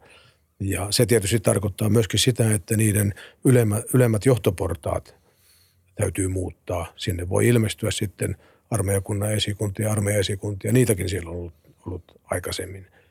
Kaiken kaikkiaan niin tästä muutoksesta mun arvioni on, että sellaiset sotilaalliset jännitetekijät siellä, missä nyt tulevaisuudessa NATOn ja Venäjän välinen kosketuspinta on, ne tulevat lisääntymään – mutta sitten jos me ajattelemme vaikkapa Suomen turvallisuutta, niin aivan keskeinen tekijä tässä on se, että NATO-jäsenenä tulee entistä vahvempia pidäkkeitä sotilaallisen voiman käytölle Suomea vastaan tai voimapolitiikan käytölle. Eihän sen tarvitse olla sotilaallisen voiman käyttöä, vaan se voi olla myöskin voimapolitiikkaa. Hmm. Että pidäkkeet kasvavat, vaikka ehkä tällainen pintajännitys saattaa lisääntyäkin. Kyllä. Kuolan Niemenmaa on mielenkiintoinen Venäjän näkökulmasta, näin geostrategisesta, geostrategisesta näkökulmasta. kuinka, kuinka hankala, hankala aluetta se on Venäjälle ylläpitää, koska se on, nyt kaikki kannattaa ottaa karttaa esiin ja katsoa, jos ettei ihan tarkkaan tietää, missä Kuolan Niemenmaa on, koska se on aika tärkeää tietää se maantiede. Se on siellä vähän, se on läntisessä Venäjässä, vähän siellä sivussa, ihan siis Lapin vieressä. Eikö vaan, että logistiikkayhteydet sinne Niemimaahan on aika rajalliset ja ne menee aika lähellä Suomen rajaa, joka mahdollisen tai siis tulevan NATO-jäsenyyden jälkeen on NATO-raja. Miten venäläisten tai venäläisen sotilasjohdon tulisi ajatella tätä sun näkökulmasta, jos nyt oletetaan Naton, NATO-Venäjän, tai siis uhaksi Venäjällä? Kaikki, kaikki yhteydet, ei vain logistiikka, vaan myöskin muut, jotka toteutetaan maitse, niin ne ovat jossain määrin haasteellisia. Mm. Siinä on yksi rautatieyhteys ja kyllä olisin yllättynyt, jos venäläiset eivät ota huomioon tätä, että NATO tulee hyvin lähelle tätä rautatieyhteyttä ja niin kuin olen käyttänyt sellaista ilmaisua, että Kuola Venäjän ydinalueelta katsottuna on kirvesvarren takana. Hmm. Tämä on siis metafora tulee tästä, kun meillä myydään isoja omakotitalotontteja ja sieltä toisesta päästä sieltä periltä myydään puolet tontista pois ja sinne rakennetaan toinen talo, josta tie menee siitä ensimmäisen ohitse. Se on ikään kuin kirvesvarsi ja näin. Niin samantapainen tällainen kirvesvarsiasetelma siinä tulee väistämättä. Totta kai ilmoitse voidaan pitää yhteyksiä ja, ja kuljettaa tavaraa, mutta se voi aiheuttaa sen, että ää, venäläisten on luotava Kuolan alueelle valmiuksia siltä varalta, että jos se tuleekin eristetyksi yhteyksistään. Doktriinikehityshän on tässä Neuvostoliittoon verrattuna kulkenut sellaista rataa, että Neuvostoliiton aikana oli sotilaspiirit, niitä oli 16 kappaletta.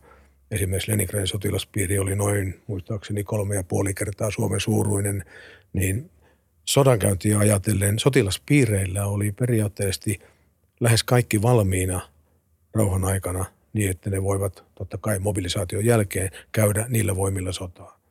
Venäjän doktriini tällä vuosituhannella on muuttunut siten, että näin ei enää ole, vaan valmistaudutaan tarvittaessa keskittämään voimia maan muista osista sinne, missä niitä tarvitaan. Tätähän noudatettiin nyt, kun joukkoja ryhmitettiin Ukrainan alueelle myöskin, tai Ukrainan lähialueelle. Ennen hyökkäystä?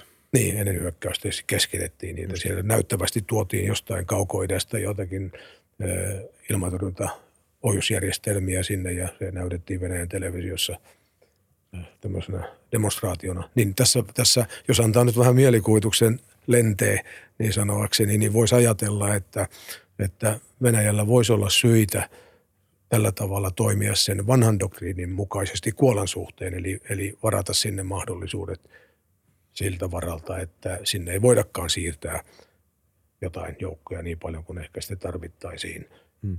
Ilmavoiman kohdalla mä luulen, että vaikka sitä voitaisiin tuolla lisätä, niin ilmavoimien pysyvä tukeutuminen kovin lähelle rajaa on aika riskaabelia ja paremminkin niiden käyttöperiaate sitten voisi liittyä siihen, että, että niitä käytetään tukeutuen muualle kuin itse tälle alueelle. Merivoimien toiminnan kantapohja on erittäin haastava, niin kuin se on myöskin siellä pohjoisimmassa maallakin, mutta siinä suhteessa niin asetelmat ovat olleet jo pitkään sellaiset, että siellä on kyllä totuttu niissä olosuhteissa toimimaan. Ja venäläinen, venäläinen sotakalusto on yleensä hyvin tällaista kenttäkelpoista, mm. että siellä on, jos siellä on joku automatiikka, niin aika usein sen varmistuksena on myöskin manuaalinen vaihtoehto. Mm. Tämän asetelman yksi olennaisimpia piirteitä on kysymys siitä, tai olennaisimpia kysymyksiä on se, että kuinka iso uhka Venäjä ja NATO todella on toisilleen. Mikä sun arvio on venäläistä näkökulmasta, kuinka paljon, hmm, miten, kuinka, millä tavalla sä uskot tai kuvittelisit, että he oikeasti ö, ajattelee Naton uhkaa. Näin länsimaisin silmin mietittynä on vaikea nähdä sellaista tilannetta, missä NATO koskaan haluaisi hyökätä Venäjään.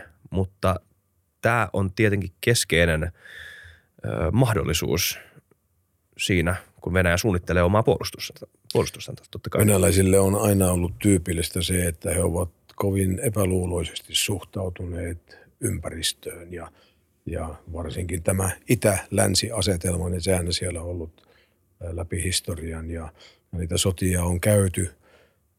Siellä on ollut 1600-luvulta alkaen suurin mm. piirtein joka vuosisadan aikana joku merkittävä sota, jossa, jossa on ollut kyseessä itä ja länsi vastakkain. Että kyllä siellä tällaista perusepäluuloa on siitä huolimatta, vaikka hyvin ehkä tiedostettaisiinkin, että, että NATO nyt on kuitenkin puolustuksellinen organisaatio.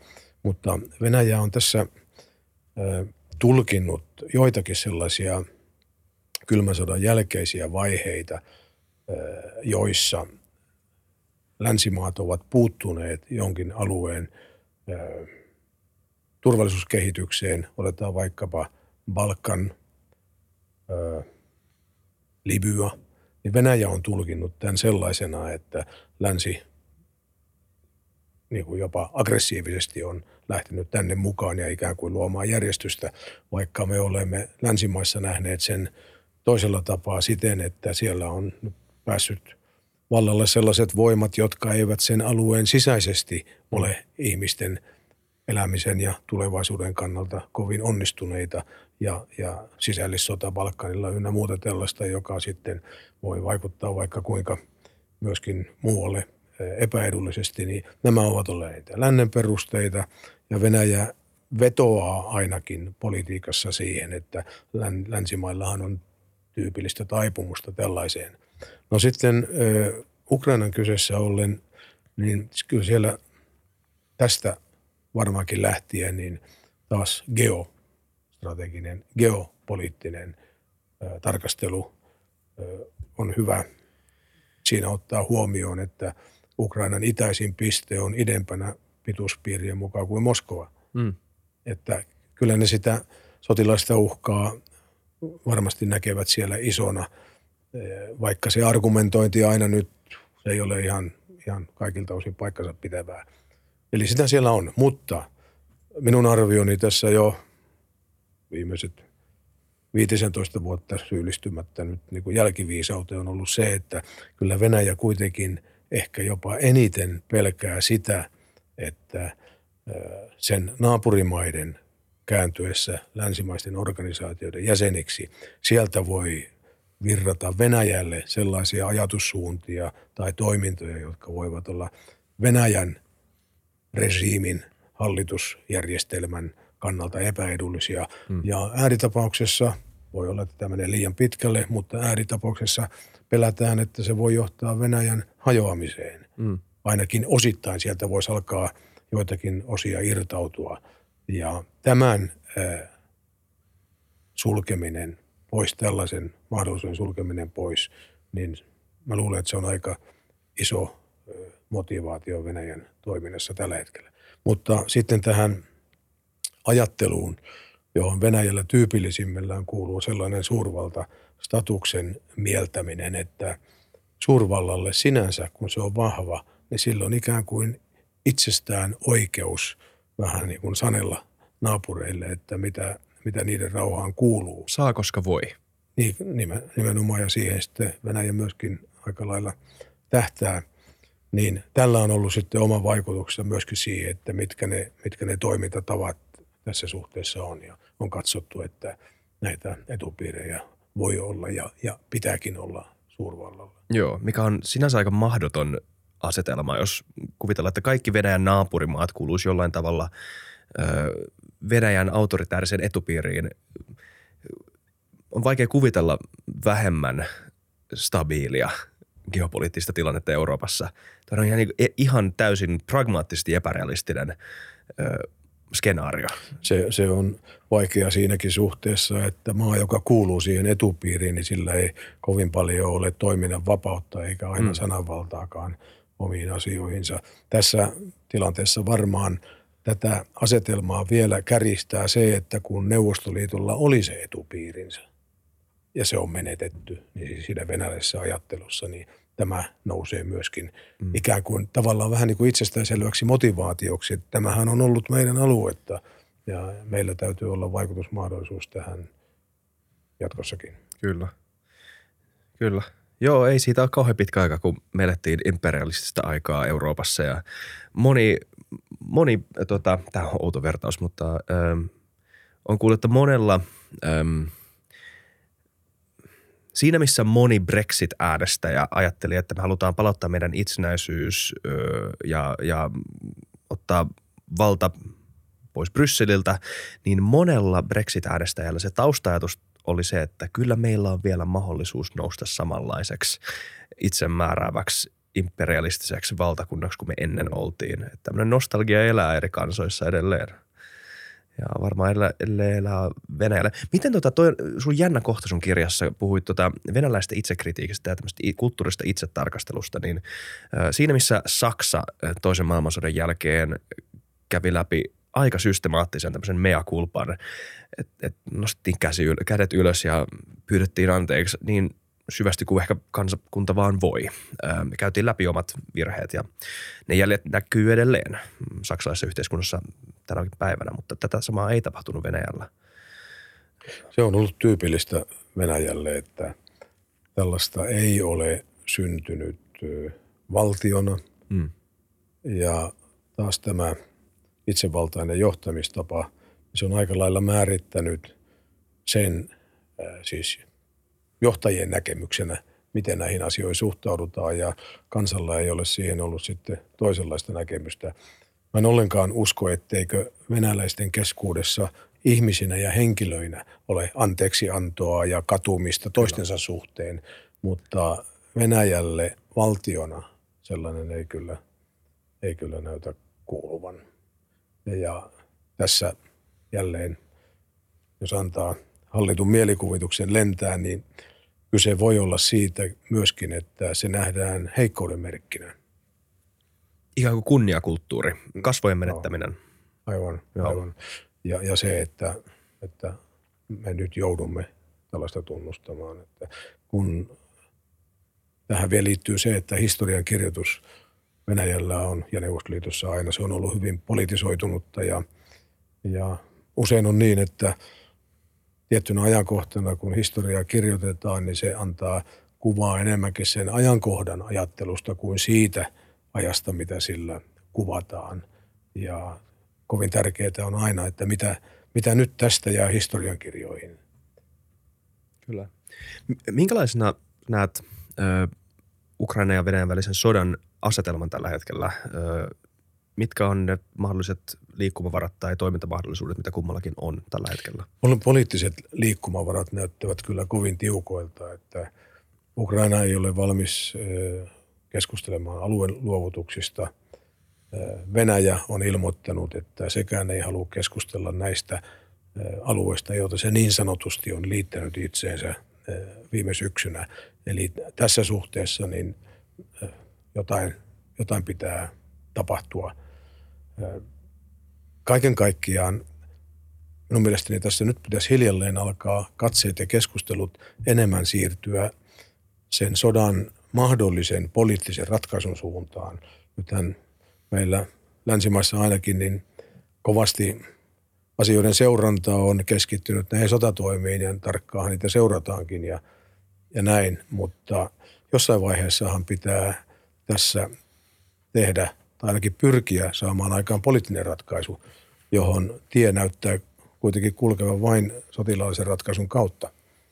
Ja ää, nyt länsimaiden ajattelutapa on se, että jos lähdetään johonkin vaikkapa tulitauko, aselepo, rauhanneuvottelusta puhumattakaan, niin se tehdään Ukrainan haluamana aikana ja Ukrainan edellytyksillä.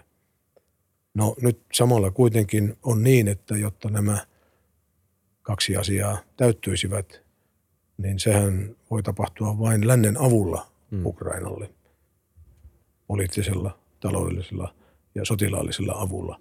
Eli itse asiassa tässä on ikään kuin kehä tässä mielessä ja länsi on tässä sodassa kyllä hyvin syvällä mukana tätä kautta ei vain siinä sotilaallisessa, vaan myöskin tulevissa mahdollisissa poliittisissa ratkaisuissa. Ja tämä usein jää huomaamatta, kun tässä nyt kovin usein puhutaan, mitä pitäisi tapahtua Venäjän toiminnan suhteen, mitä Ukraina nyt kolmantena osana tässä täytyy pitää länsi. Ja ajatellen sitä mahdollista poliittista ratkaisua. Niin iso kysymys, joka minulla on, on se, että riippumatta siitä, mihin ne rintamalinjat nyt asettuvat, niin miten saadaan aikaan sellainen ratkaisu, että Ukrainalla ja Venäjällä ei ole aluekiistoja. Mm. Koska tämähän on taistelua monivuosituhantiseen malliin taistelua alueista. Ja siinä on erimielisyyksiä. Miten saadaan se tilanne, että ei ole aluekiistoja – ja jos saadaan joku tällainen ratkaisu, niin miten Venäjä saadaan siihen mukaan? Koska Venäjä pitää saada mukaan siihen ratkaisuun. Tai sitten ö, on sellainen ikävä vaihtoehto, että vaikka sotatoimet johonkin jäisivätkin, ja ne eivät nyt siitä etene mihinkään, ja, ja ne ehkä vähän niin kuin vaimeniskin, niin jos Venäjä haluaa eikä lähde ratkaisuihin mukaan, niin se voi ylläpitää sitä sotatilannetta ampumalla sieltä vaikka muutaman kerran viikossa ohjuksia tai tykistöllä Ukrainan hallussa olevalle alueelle mm. ja pitää tällä tavalla sotatilaa yllä. Ja sitten kysytään, että miten voidaan Ukrainan turvallisuus järjestää esimerkiksi NATO-jäsenyyden suhteen. Onko NATO valmis ottamaan jäseneksi Ukrainan, joka on sodassa. NATO ei saisi ottaa? Venäjän kanssa. Niin. Ja millainen päätösvalmius siellä löytyy. Tämä on tällainen paha, paha vaihtoehto. Kuten jota, Georgia ja Moldovan kanssa tällä hetkellä. Aivan. Samanlainen tilanne, eikö vaan?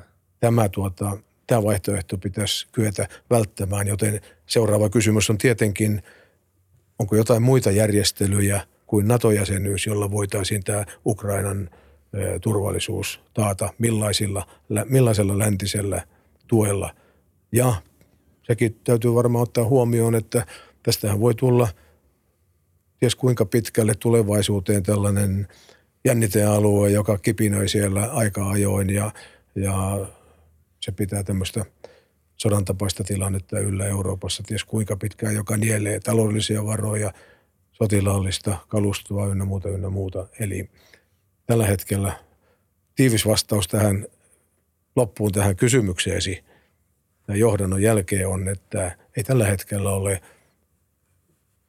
näkymää siihen, hmm. miten ja milloin tässä voitaisiin päästä sitten parempaan tilanteeseen. Kyllä, mutta kuitenkin alleviivatakseni sun vastauksen alkua tai pohjustuksen alkua on tärkeää kuitenkin muistaa, että sodat harvoin loppuu minkään täydelliseen sotilaalliseen voittoon tai tappioon. Että usein sodat ratkaistaan diplomaattisin keinoin tai poliittisin keinoin ja niille pitää vaan löytää väylät sotilaallisin tota, menetelmin. Ja tämä on yleensä se, miten sodat loppuu tai sodat, sodissa tulee taukoja. Ja tää, e, ehkä keskustelussa on ollut aika mustavalkoisena tämmöinen käsitys siitä, että, että seurataan vähän kuin urheilumatsia, jossa toinen joukkue voittaa mm. sen matsin. Kun taas näin se ei todellisuudessa, ainakaan historiassa on usein mennyt, eikö vaan? Voiton ja häviön määrittäminen on aika vaikeaa ja aika suhteellista ja tässä tapauksessa mielestäni paljon tärkeämpää kuin se, mitä mieltä me länsimaissa olemme siitä, että kuka on enemmän saavuttanut ja kuka vähemmän, on se, että miten Ukraina ja Venäjä itse kokevat aikanaan tämän sodan mahdollisen lopputuloksen, eh, koska sehän määrittää niiden politiikkaa ties kuinka pitkälle tulevaisuuteen. Hmm. Mitä Ukraina sun mielestä voi tällä hetkellä tehdä? Ukraina voi käydä sotaa, ja, eh, jonka käyminen on kuitenkin mahdollista vain lännen tuella. Ja sen pitäisi nyt sitten pystyä maksimoimaan tämän tuen käyttö ja omat ponnistelut tietenkin ensisijassa ja yrittää ajaa niitä poliittisia päämääriä, joita sillä on. Kovin paljon enempää ei, ei pysty sanomaan kuin, että sodassa pitää yrittää selviytyä niin hyvin kuin mahdollista. Joo, kyllä. Mitä oppeja öö, tästä sodasta voi saada siis sotatieteellisesti? Ehkä myös geopoliittisesti, jos sua kiinnostaa kommentoida. Mitä me ollaan opittu sodan käynnistä viimeisen no, Tässä on aikana? kaksi asiaa minun mielestä, jotka nousee ylitse muiden. Yksi on ilmatilan käyttö ja aivan erityisesti se, miten miehittämättömiä lennokkeja käytetään osittain asevaikutukseen, ennen kaikkea alueen valvontaan. Ja olen varma, että lähes kaikkialla tämän jälkeen eri maiden asevoimissa, puolustusvoimissa tullaan paneutumaan siihen, että miten kehitetään systemaattisesti miehittämättömien ilma-alusten käyttöä, miten ne organisoidaan, millaisella taktiikalla käytetään ja niin edelleen. Ja myöskin miten suojaudutaan sieltä ilmasta tulevaa asevaikutusta vastaan. Ja tällä voi olla myöskin vaikutusta siihen, että taistelukenttä tulee entistä avoimemmaksi, koska nämä korkean teknologian havainnointivälineet eh, tekevät entistä vaikeammaksi siellä salaamisen ja aivan erityisesti eh, liikkeen salaamisen. Ja onhan tässä tietysti sellainen, sellainenkin asia ilmatilan käytössä, joka ainakin minulle on jäänyt epäselväksi, että miten Venäjä on ilmavoimillaan ollut kuitenkin aika vaatimaton saamaan aikaan tuloksia Ukraina alueella – sellaisia tehtäviä, joita jossain olisi käytetty ilma, äh, toteutettu ilmavoimilla. Niitä on nyt sitten Venäjä toteuttanut äh, ohjusten käytöllä. Tässä voi olla hyvinkin keskeisenä syynä se, että venäläisten pilottien koulutus ei ole, ei ole sillä tasolla, mitä tarvitaan. Toinen tekijä on juuri tämä ohjusten massamainen käyttö. Viimeistään tämä sota on tehnyt selväksi sen, että äh, ohjuspuolustus ja ohjusten torjunta on aivan välttämätön osa nykyaikaista puolustusta. No totta kai sitten turvallisuuspoliittisella puolella voi ottaa paljonkin oppia siitä, että miten pitää varautua yllättäviinkin tilanteisiin ja, ja miten tulevaisuusarvioissa pitäisi voida nähdä myöskin sellaisia mahdollisuuksia, jotka eivät nyt ensimmäisenä tule mieleen ja jotka voivat olla jopa epärationaalisia. Mutta tässä suhteessa on kai paljon paljon länsimaissa herätty. Hmm.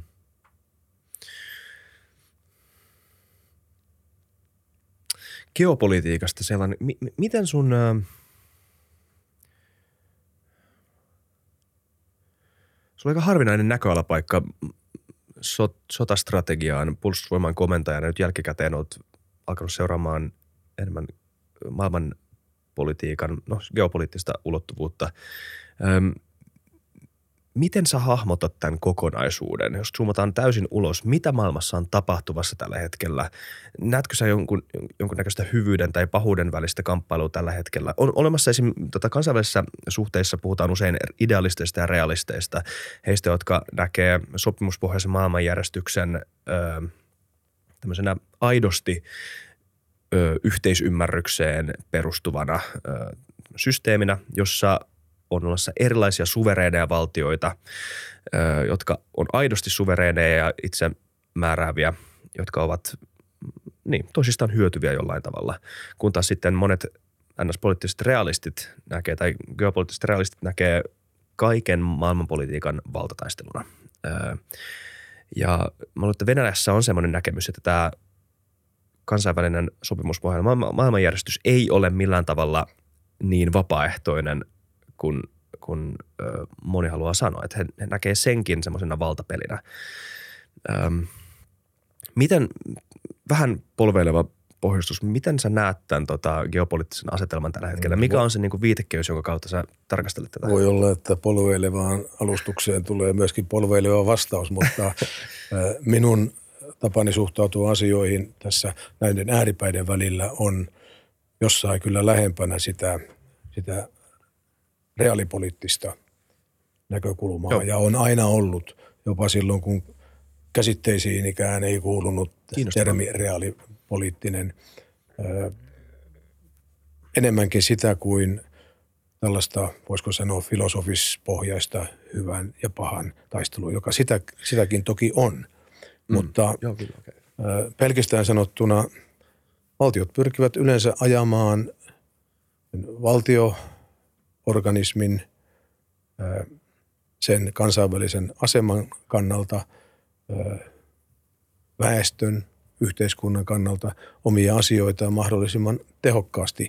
Ja tässä valossa mä näen myöskin kansainvälisen yhteistyön ja sopimuspohjaiset järjestelyt.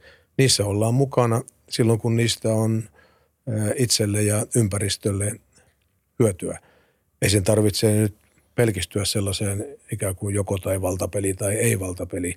Valtapeliä on ehkä enemmänkin suurvaltojen välillä kuin pienempien valtioiden välillä ja se, että miten missä tilanteessa tai millä mallilla ovat isojen toimijoiden suhteet, niin silloin kyllä aika lailla vaikutusta sitten siihen niiden välissä olevien pienempien toimijoiden suhteisiin. Mutta kokonaan en hylkää sitä ajatusta, että myöskin tällainen hyvän tekeminen kansainvälisissä suhteissa on mahdollista ja tärkeää. Otetaan vaikkapa kansainväliset järjestöt tai niin sanotut ei-valtiolliset toimijat, Euroopan turvallisuusyhteistyöjärjestö, Etyj tai YK. Mm.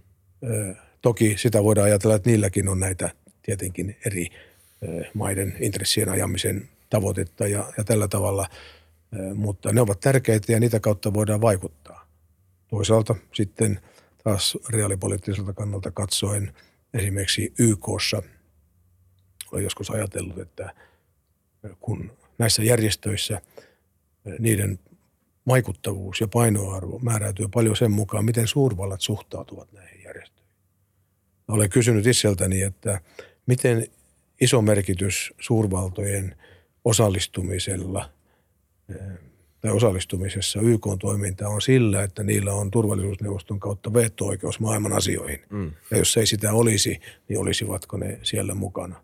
Eli se on tämmöinen yhdistelmä, mutta ilman muuta intressien ajamista ja, ja sitä se on. Joku, vastaus. joku tekee sen ö, näkyvämmin ja joku vähemmän näkyvästi ja, ja sitten keinotkin voivat olla erila- erilaisia. Mutta millään tapaa en väheksy pienten valtioiden vaikutusmahdollisuuksia yhteistyön kautta ja näiden järjestöjen kautta. Nyt on vaan valitettavaa, että esimerkiksi sellainen järjestö kuin Etyj, Euroopan turvallisuus- ja yhteistyöjärjestö, on aika heikoilla toimintamahdollisuuksilla tällä hetkellä. Se on tässä, se on tässä valitettavaa, kun se on ne järjestelyt, mitä siellä on tehty, erittäin arvokkaita esimerkiksi sotilaisen jännityksen mm. vähentämiseksi, niin ne ovat nyt poissa, poissa asialistoilta. Helsingin henki niin sanotusti on tapettu yhden maan johdosta Euroopassa. Meidän mätää vähän enemmän. Euroopasta ei ole siis muodostunut imperialistinen etupiirien kamppailu tai taistelutanner siis näin laajemmin läntisessä Euroopassa ainakaan. Että siis Helsingin henki herää var, elää varmaan aika vahvasti EU-ssa, mutta öm, kuitenkin tota, miten tämä on muuttanut sun mielestä, miten tämä on muuttanut Eurooppaa? Miten sulle tämä tulee muuttamaan Eurooppaa? Se oli kuitenkin aika ehkä Kekkosen tärkeimpiä tota, saavutuksia äh, ihan siis niin kuin koko maailman rauhan kannalta. Se, että mitä saatiin Helsingissä tehtyä silloin. Joo, no yksinkertaisesti sanoen – ne edut, joita silloin on saavutettu, niin niistä iso osa on menetetty ja niillä on ollut nimenomaan vakautta lisäävä vaikutus. Siellähän on ollut useita ulottuvuuksia, mutta jos me puhumme nyt niistä sotilaallista ulottuvuuksista, Joo. niin luottamusta ja turvallisuutta lisäävät toimet, jotka perustuivat tiettyyn yhteistyöhön joidenkin toimintojen tarkkailussa ja valvonnassa, jolla pyrittiin vakuuttautumaan siitä, että niistä ei muodostu sotilaallista uhkaa – oli muitakin järjestelyjä, tavanomaiset aseet Euroopassa, eh, joissa, joihin sisältyi myöskin verifikaatio eli todentamismahdollisuuksia. Nämä ovat eh, nyt ainakin toistaiseksi poissa. En usko, että ne ovat tästä hamaan mihin pitkään tulevaisuuteen, mutta tällä hetkellä ei ole oikein näkyvää, että voitaisiin tällä tavalla niin kuin turvallisuutta ennaltaehkäisevästi – ja tilanteita vakauttavasti vahvistaa ja ylläpitää. Eli enemmän on nyt sellaista ö, arvaamattomuutta tai vaikeaa ennustettavuutta näkyvissä. Kiitos Ari Puheloinen. Tämä oli pelkkä pintaraapasu sille kaikille, mitä tässä kirjassa käsitellään, joten kannattaa kaikki hakemassa sotilas työmies, Otava julkaisemaan kustantama kirja. Tämä oli suuri kunnia. Kiitos paljon. Kiitos, hyvä. Jos saatoin antaa ajattelemisen aihetta, sehän on myöskin tämän kirjan julkaisun tarkoitus. Kyllä. Varmasti tuli äh, monelle. Mulle ainakin ja monelle kuuntelijalle ihan varmasti. Kommentoikaa, jos tämä jakso herätti ajatuksia. Ja muistakaa arvostella podi ja tilata kanava, jos tykkäätte sisällöstä. Haluan kiittää teitä kaikkia ja kiitos Tuumas. Ja vielä kerran kiitos paljon Ari Puhelana. Hei hei.